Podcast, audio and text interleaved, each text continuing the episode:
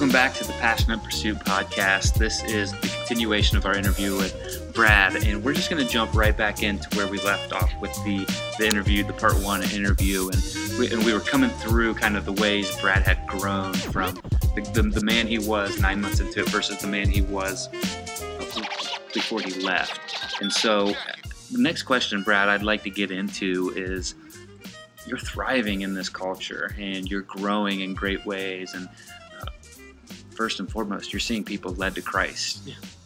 You're nine months into it. I mean, you have three months left in your missions trip.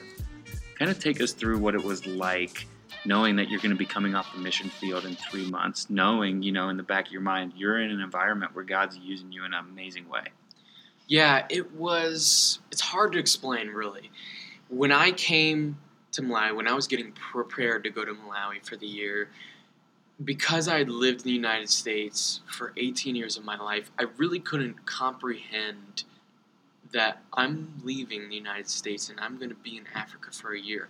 I really couldn't process it until I actually got on the plane. And, and I found the same thing to be true when I was in Malawi. And that's because Malawi became my home. And those last couple months, I really couldn't even picture leaving. And I think I was also so busy that I really didn't even have a whole lot of time to think about leaving. But I remember in the last couple days that I was there, one of my best friends, Daniel, had came from the United States to spend some time and serving in Malawi, and we were staying together. And he said, "Man, you just got two days left. What are your feelings?" And I'm like, I don't know, man. It doesn't feel like I'm leaving. And and even as I was getting ready to leave, there was a family, a missionary family there that I had bonded with very closely, and um, it's a husband and wife that live there, and I, I call the wife kind of my second mom.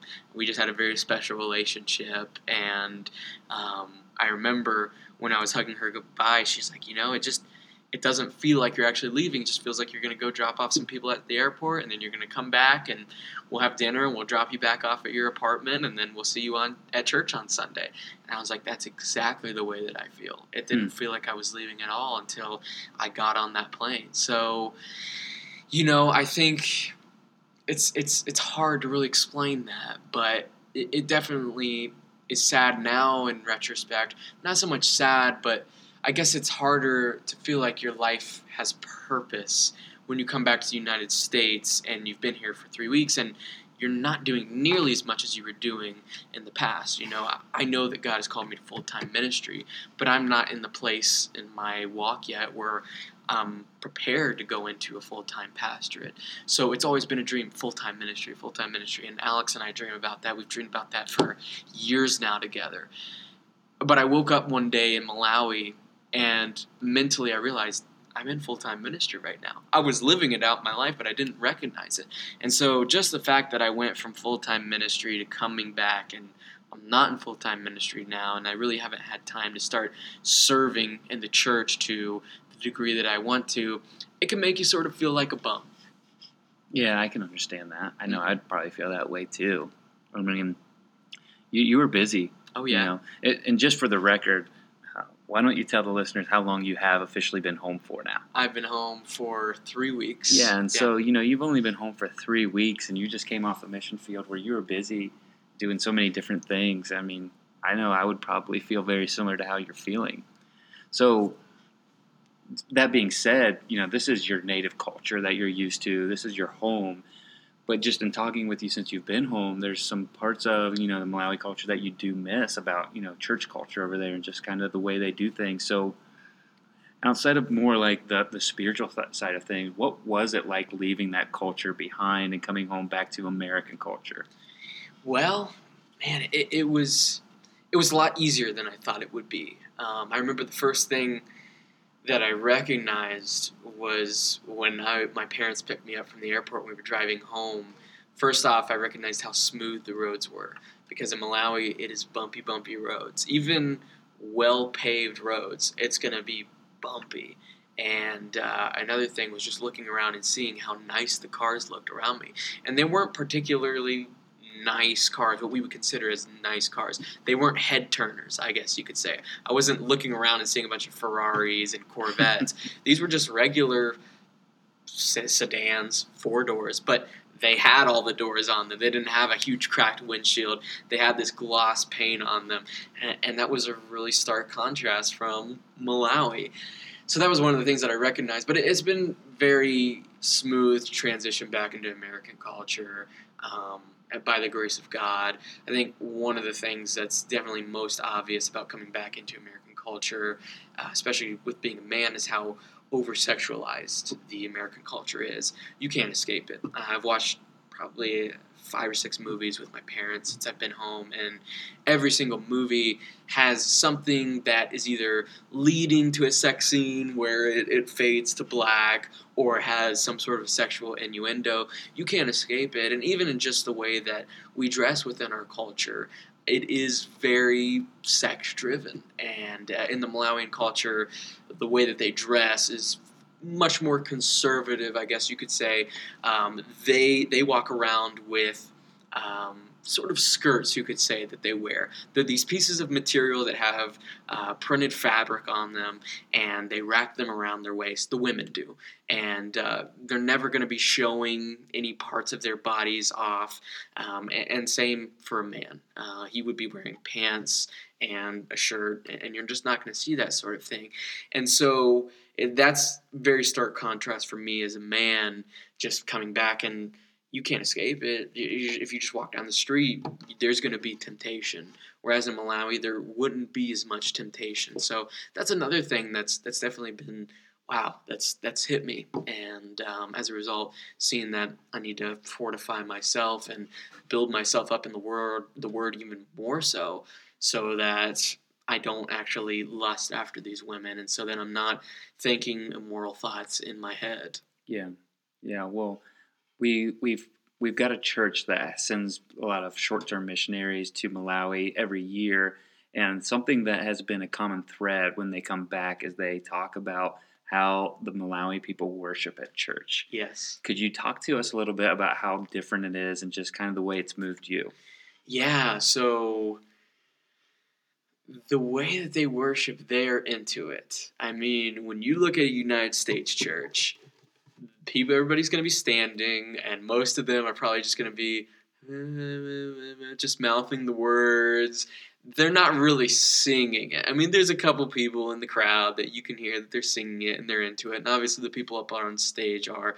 But in Malawi, everybody's into it. Everybody's praising, and uh, you can just tell it's different. They're more intimate with it. It is really a time of worship, and it feels like a time of worship. And my favorite people to watch worship is is there's uh, a part of the Passion Center called the Passion Center for Pastors, and this is a, a branch of the Passion Center where um, a pastor who heavily influenced both Alex and I goes to Malawi three times a year and he teaches pastors how to be pastor really because in Malawi anybody can kind of be a pastor. As long as they have a church building they can just get up in front of a pulpit and say nothing or anything with no training at all. And and so they as a result have a lot of doctrinally whacked out stuff. And so what that pastor does is he goes over there and trains them. And uh, i've had the opportunity and the privilege to be able to run the slideshow for him. Just we have this projector hooked up to a laptop. It's very very much not you well, know we would consider primitive at this point. Right. I, and i was actually going to use that word primitive uh, so, somewhat primitive. And um, and man, I love to see those pastors worship. Just the clapping. I mean, they're into it and they're singing their hearts out, closing their eyes, and you. It just it feels different. And I know just even from being back at church for two Sundays now, stark contrast, and I miss it. I remember. I think the last month I was there and just witnessing a worship service that was just like any other at my church in Malawi and just thinking, man, I'm going to miss this. Yeah, I I would I would too. I think that sounds awesome. And mm-hmm. I've seen videos of yeah, people who yeah. have gone there recording it and it is it's a lot different and it's moving just to watch those people worship. You know, we're we're talking about how the culture is different over there and what it was like for you to leave the culture behind and it's sad that you come home to the states and it's not like, oh yes, American culture. I'm back in my environment. Right. I know one of the things you're most excited about was food, but yeah. that's you know that's one thing. I'm talking about that spiritual culture. It's just it's watered down and you're experiencing that and that's just sad because you know we're america we're the christian nation and you go overseas to uh, a place like malawi and it's like are we Right. I Are think we? that, that's a that's a very valid question, very valid thought, and uh, and I thought that I sort of had myself, not in those exact words, but you just man, you see how much these people really trust in God. They have to trust in God in a different way than someone in the United States does, because you know someone in the United States will say, "Oh yeah, I'm trusting God for my income and everything," but it's I think it's harder for us to see that because we're the ones out working and we're the ones making the money that's providing for us for our food. And so I think it's easy to make that disconnect and not think that God's providing for us, but that we're providing for ourselves. The reality is, is that God's providing for us through that job and that money that we're making. But for the Malawian, they don't know where their next meal is going to come from. And so as a result, they have to really have faith and trust in God and, and in certain verses that we just kind of read over, like, oh, that's kind of cool. God's going to provide for us. God feeds the ravens, so he's going to feed us too. That's awesome. But they, I mean, they're looking at those verses and, man, God's going to feed me. And that means something totally different to them. I mean, I mean, this is a culture where they are making less than $400 a year for their annual income. I mean, I know a ton of people who make that in two weeks, that they're making that every paycheck. And that's as much as they make in a year. And about 80 to 90% of that is going to go towards food to feed themselves. So there's not wiggle room for them in their paycheck to be able to go out and, you know, go take the kids on vacation, to go and, and, and, and to have a savings fund or anything. And I guess I, I take back that statement 80 90% food. I would say 80 90% food and school fees and clothes, the basic necessities, soap, that sort of thing. So you only have that about 10% where it's anything that you could use, and it's probably less than that for most. Right. So you're kind of getting into the material culture side of things, and I'm just curious. I mean, it's obvious. I mean, we know in the in, in, in the states, or we, we know in first world parts of the world, the the comparison of material culture between a first world country versus a third world country like Malawi. You don't even need to be a Christian to understand the poverty that's happening there. I would just want your your your uh, your individual perspective of what do you think like how do you think the lack of material culture in Malawi opened the door for the gospel? Well, I think that first and foremost is because we unknowingly make material items our gods in the United States. We're not worshiping them as gods in our minds, but because we're devoted so much time to them and and we devote money and, and resources to them, it's very easy for something else other than God to become God in the United States culture um, and any culture that has materialism because we're seeing things and we want things. And so I think for somebody in Malawi who doesn't have that materialism first and foremost, they're not going to be distracted with that and they're going to they're going to have more thoughts like is there a god and and what does that all look like because they don't innately have so many material things that they can make their gods. So I would say that that's opened up the door for the gospel in that way. And also because they don't have as much access to things like the internet, it opens up the door for the gospel for them. And the reason why I say that is because we having the tool of the internet can think that we're experts in something just because we look up something on the internet and we know a few things about it. And so we look up things like evolution and we learn things about that and we look up a skewed view of that and and we think that we're academically superior to Christians and that sort of thing. And so even in that regard because they don't have that because they don't have that influence it allows for the gospel to be shared in a much more open way. Yeah, I mean that right there I think you're hitting on probably the biggest issue in the whole world. And what a tragedy it is when we get to the point where we think because we have letters after our names we know something. Sure. I mean, that's not to take away from anybody who you know studies to be a doctor or a lawyer. I think that's awesome, but the Bible is very clear, clear uh, that education like isn't the thing, and we see that in Second Timothy chapter three uh, when Paul's talking about the last days when perilous times will come. Men shall be ever learning and never able to come to the knowledge of truth. And in these first world countries, that material culture just puts everything right in front of you.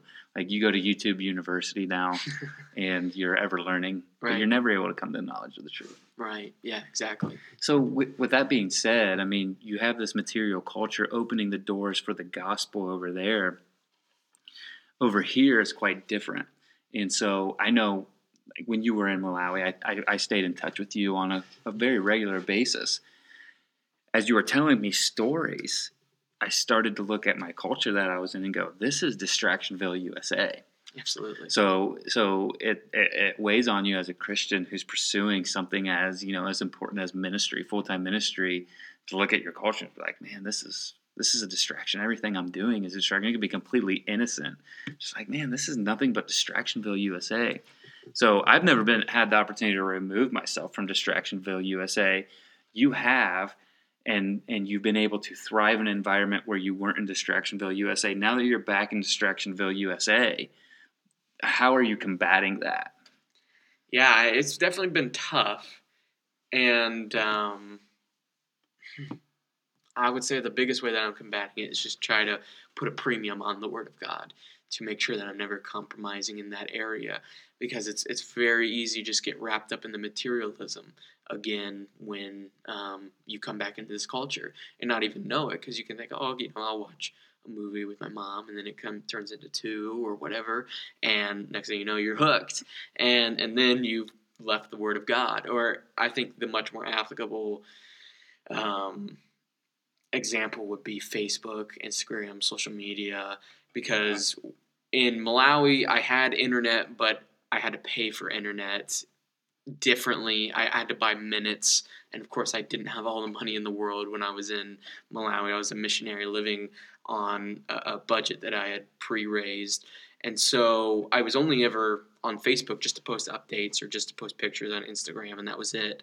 And so, because I didn't have a lot of time to dwell in them, I got to really remove myself from the social media land, which is Distractionville, USA. And and I'm so thankful for that. And so it's definitely tempting now having internet and cell service wherever I go to just flip up Facebook whenever I'm bored or to wake up and what's going on on Facebook. Open that and scroll through that. And then I'm thinking, okay, yeah, I'm going to go downstairs and get breakfast. And I've totally left the Word of God for the morning.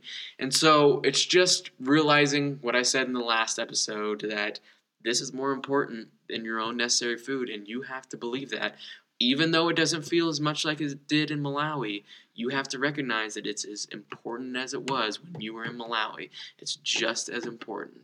And it's a lot easier to not see that because we have all those distractions and we have all those comforts that we can run to instead of the Word of God. Yeah, that's good, man. I mean, I think it would be a great experience for any Christian to be removed from the distractions and see what it takes to thrive in having that relationship with God and it seems, I mean, I guess it would just be so much easier to be pursuing God without all the distractions. I, I should say, I guess, I know it would be because when you have, when that's all you have, that's all you're going to chase after. And I'm sure for you, I mean, coming back to America where there is all these different things to preoccupy your mind and steal your attention and time, I'm sure you're you're on guard against that.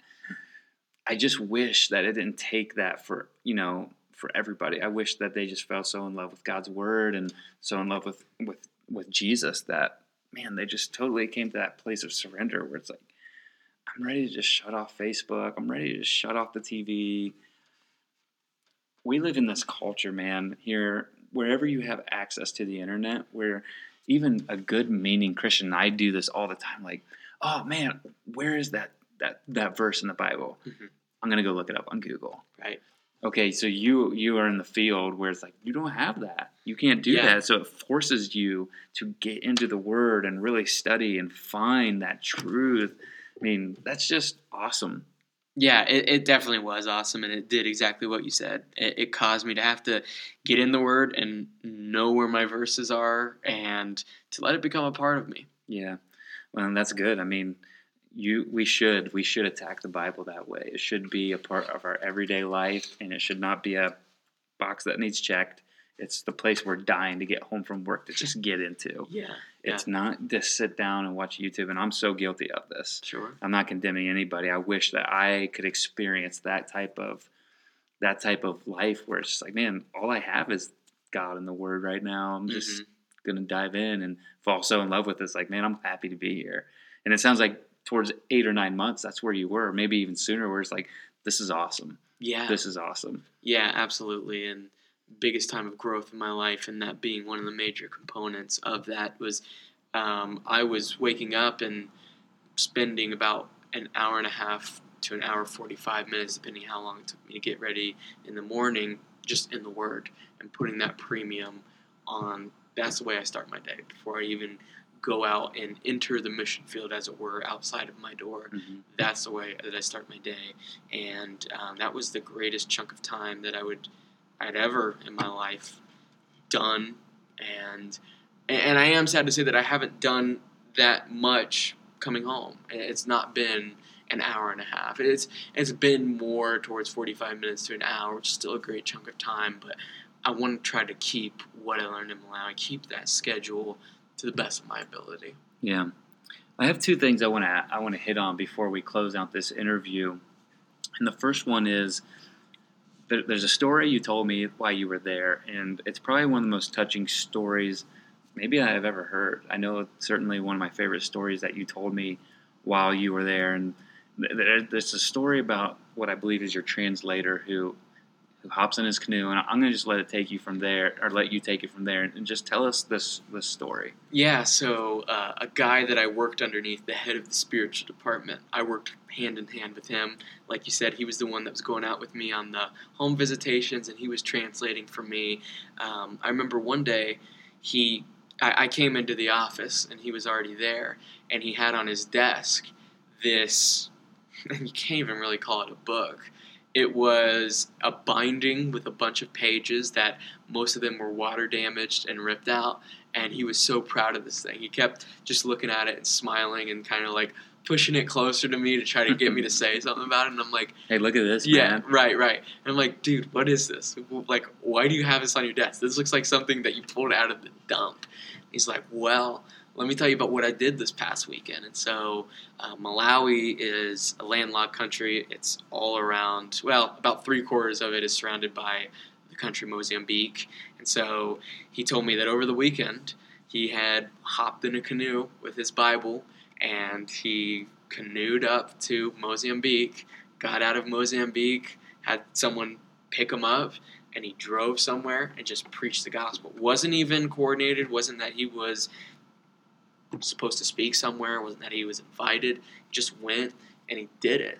And where he got that, what I found out to be a Bible, um, was from a man who had that. And, and he says, Man, I just want to. I just want to read my Bible, but I can't. I only have all these all these pages missing, and and my translator gave him his own Bible and took the man's Bible in return, and was so proud of that Bible. And so, Hmm. incredible, touching story in many ways. One of the ways being the desire that man had to hear the word of God, also the willingness for the translator to give that Bible so freely, and the translator's willingness to spend his weekend canoeing on a river to a country that he had been to a few times, but not his home country, doesn't really know anyone there, wasn't planned or anything, just went there and preached the gospel to a group of people, and people gave their lives to Christ by the grace of God.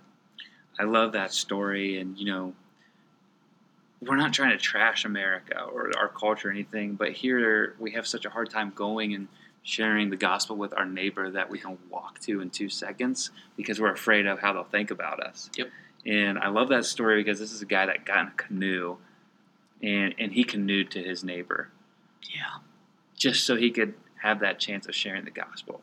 It's like, what does it take to have that heart surgery inside of us where we're willing to get in our own canoe to travel wherever we need to to share that truth with somebody? I mean, that's the epitome of loving your neighbor.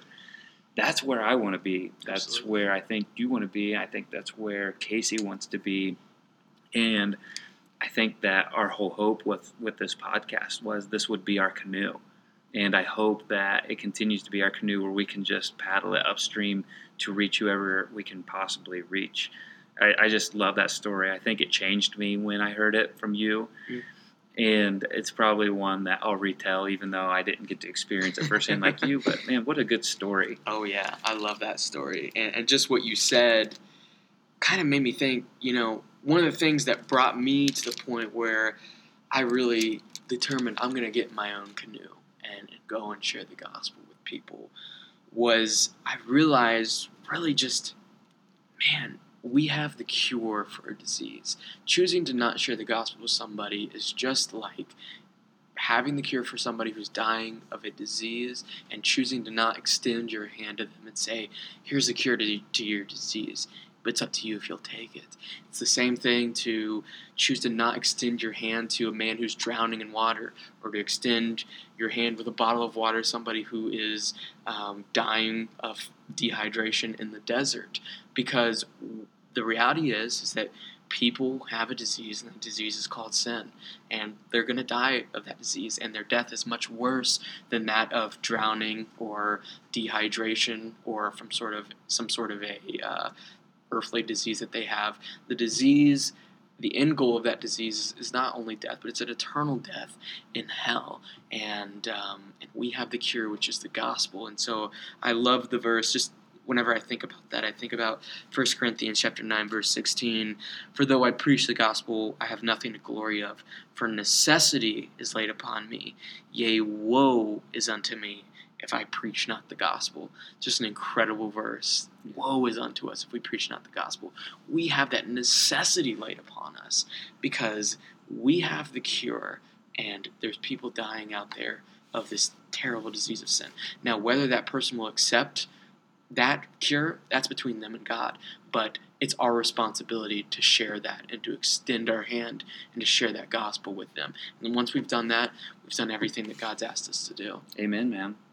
Well, in closing, this is the last one I want to end on, and this one's coming out of left field. I haven't, I okay. haven't, I, I haven't talked to you about this yet, but just real quick, what would you say to anybody who's considering doing a, an extended stay in a foreign country as missions by way of advice like what are some what are some things that you would like to say to that person well first off stay obedient. Um, your obedience is what got you to this point um, that you're deciding, yeah, I want to go and and uh, and go do extended mes- uh, missions. Um, but I think a lot of the things that we talked about is things that I would reiterate to them. The fact that, um, hey, you know, you it might not be next year that you're going on this mission trip. It might be 10 years before God actually gets you to the mission field.